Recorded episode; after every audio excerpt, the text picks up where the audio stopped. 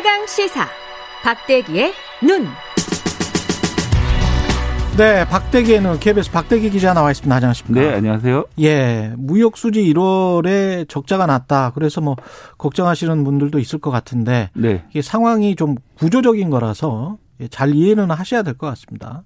1월 무역 수지가 사상 최대 적자인데 원자재 가격 때문에 원자재 가격이 급등을 하면은 무역 수지가 적자가 나는 경우가 있죠, 우리가. 네, 특히 예. 이제 1월 달 같은 경우가 전통적으로 추위 때문에 음. 어, 고유가 상황이 많이 벌어지고 있고요. 아, 올해. 예. 1월에는 유가가 어, 최근 몇 년간 가장 높은 지금 상황이기 때문에 음. 유가 원자재 가격 때문에 결국 적자가 난 거라고 볼 수가 있습니다. 예. 1월 무역 수지 적자가 48억 9천만 달러로 역대 월간 기준으로 가장 최다를 기록했는데요. 음. 1월 통계가 아니라 전체 월 중에서 최- 최다입니다. 그런데 이제 이 석유, 가스, 석탄 등 3대 에너지 수입액만 따, 따로 떼놓고 보면은 1년 전보다 적자 어 적자가 90억 달러 늘었거든요. 예. 그러니까 이제 이 세 가지 품목을 제외한다면은 오히려 흑자가 나는 그런 상황이 될 수도 있는 그런 상황이기 때문에 음. 결국은 이 에너지 가격이 가장 큰 문제였다라고 볼 수가 있습니다. 그렇죠. 예, 물론 에너지 가격이 계속 이렇게 높으면 그러면 우리가 그걸 가공해서 중간재를 수출하는 그런 식이잖아요. 네. 그러면 어떻게 되는 거죠?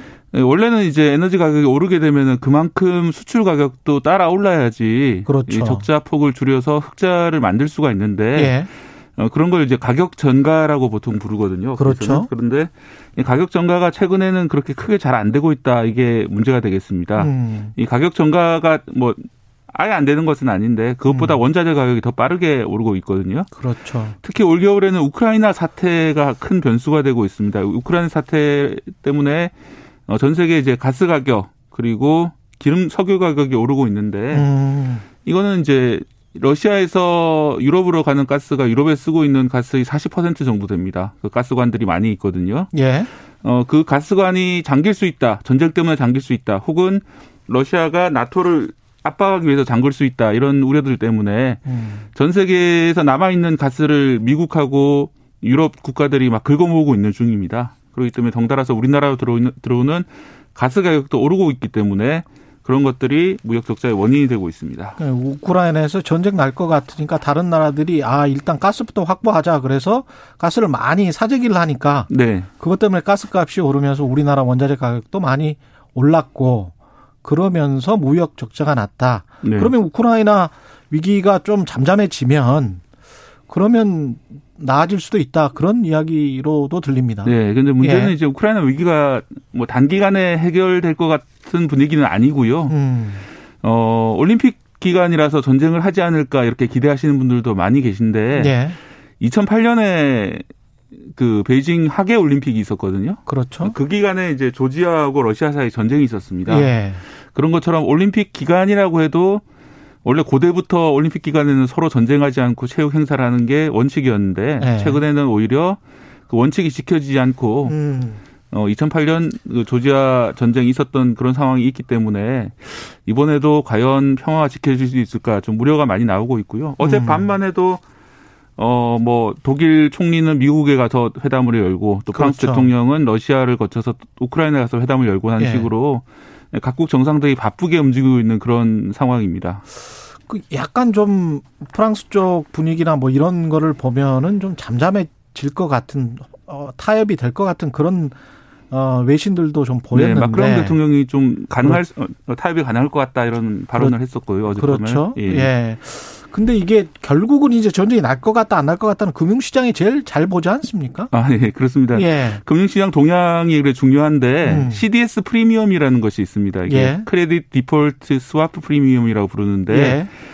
어 국채 같은 것이 부도가 났을 때를 대비한 보험 개념의 파생 상품인데요. 그렇죠. 이 보험료가 오른다, 즉 CDS 프리미엄이 오른다는 상황이 되면은 그만큼 음. 전쟁 위협이 크다는 그런 뜻입니다. 그런데 이 우크라이나 국채에 대한 CDS 프리미엄이 1월 25일쯤에 최대치를 기록했는데 예. 그 이후에 좀 떨어진 다음에 지금 소강 상태에 계속 보이고 있거든요. 음. 그런 걸로 봐서는 어, 국제 금융 시장은 어, 1월 말에 좀 위험했었는데 지금은 좀 나아지고 있는 상황이다 이렇게 평가하고 있는 것 같습니다. 그냥 우크라이나 국채의 프리미엄 네. 이 신용 부도 수합 프리미엄이 최고치를 기록했다가 지금은 많이 내려와 있다. 예. 어. 우크라이나 국채가 부도날 확률에 대한 그 그렇죠. 보험료가 올라갔다가 좀 내려간 상황입니다. 음, 그렇게 보면 구- 금융 시장에서는 전쟁 날 것 같지 않다. 네.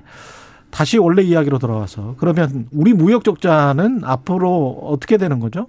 어, 좀 다행인 점은 겨울이 끝나가고 있다는 점입니다. 이번 주말에도 음. 우리나라에도 매일 1도씩 올라가고 있는 상황인데요. 예. 어, 그래서 2월 아마 적자 같은 경우에는 1월보다는 좀 떨어지지 않겠냐 이런 것들이 아. 좀 지배적인 예상이고요. 예. 예, 다만 흑자로 돌아가는 시점은 어, 늦으면 5월 정도까지는 흑자 적자가 될, 될 수가 있다. 음. 이런 원자재 가격과 석유 가격이 한 번에 떨어지진 않을 것이다. 이런 예상이 많이 나오고 있는 상황입니다. 그리고 아까 말씀하신 가격 전이랄지 가격 전가가 중간재랄지 완성품 같은 경우는 좀 천천히 일어나거든요. 네. 원자재는 바로 적용이 되기 때문에 그런 어떤 시차에서 나오는 갭 때문에 적자가 일어난 것일 수도 있기 때문에 한 1분기 좀 지나면 괜찮아질 수도 있을 것 같습니다. 네. 예.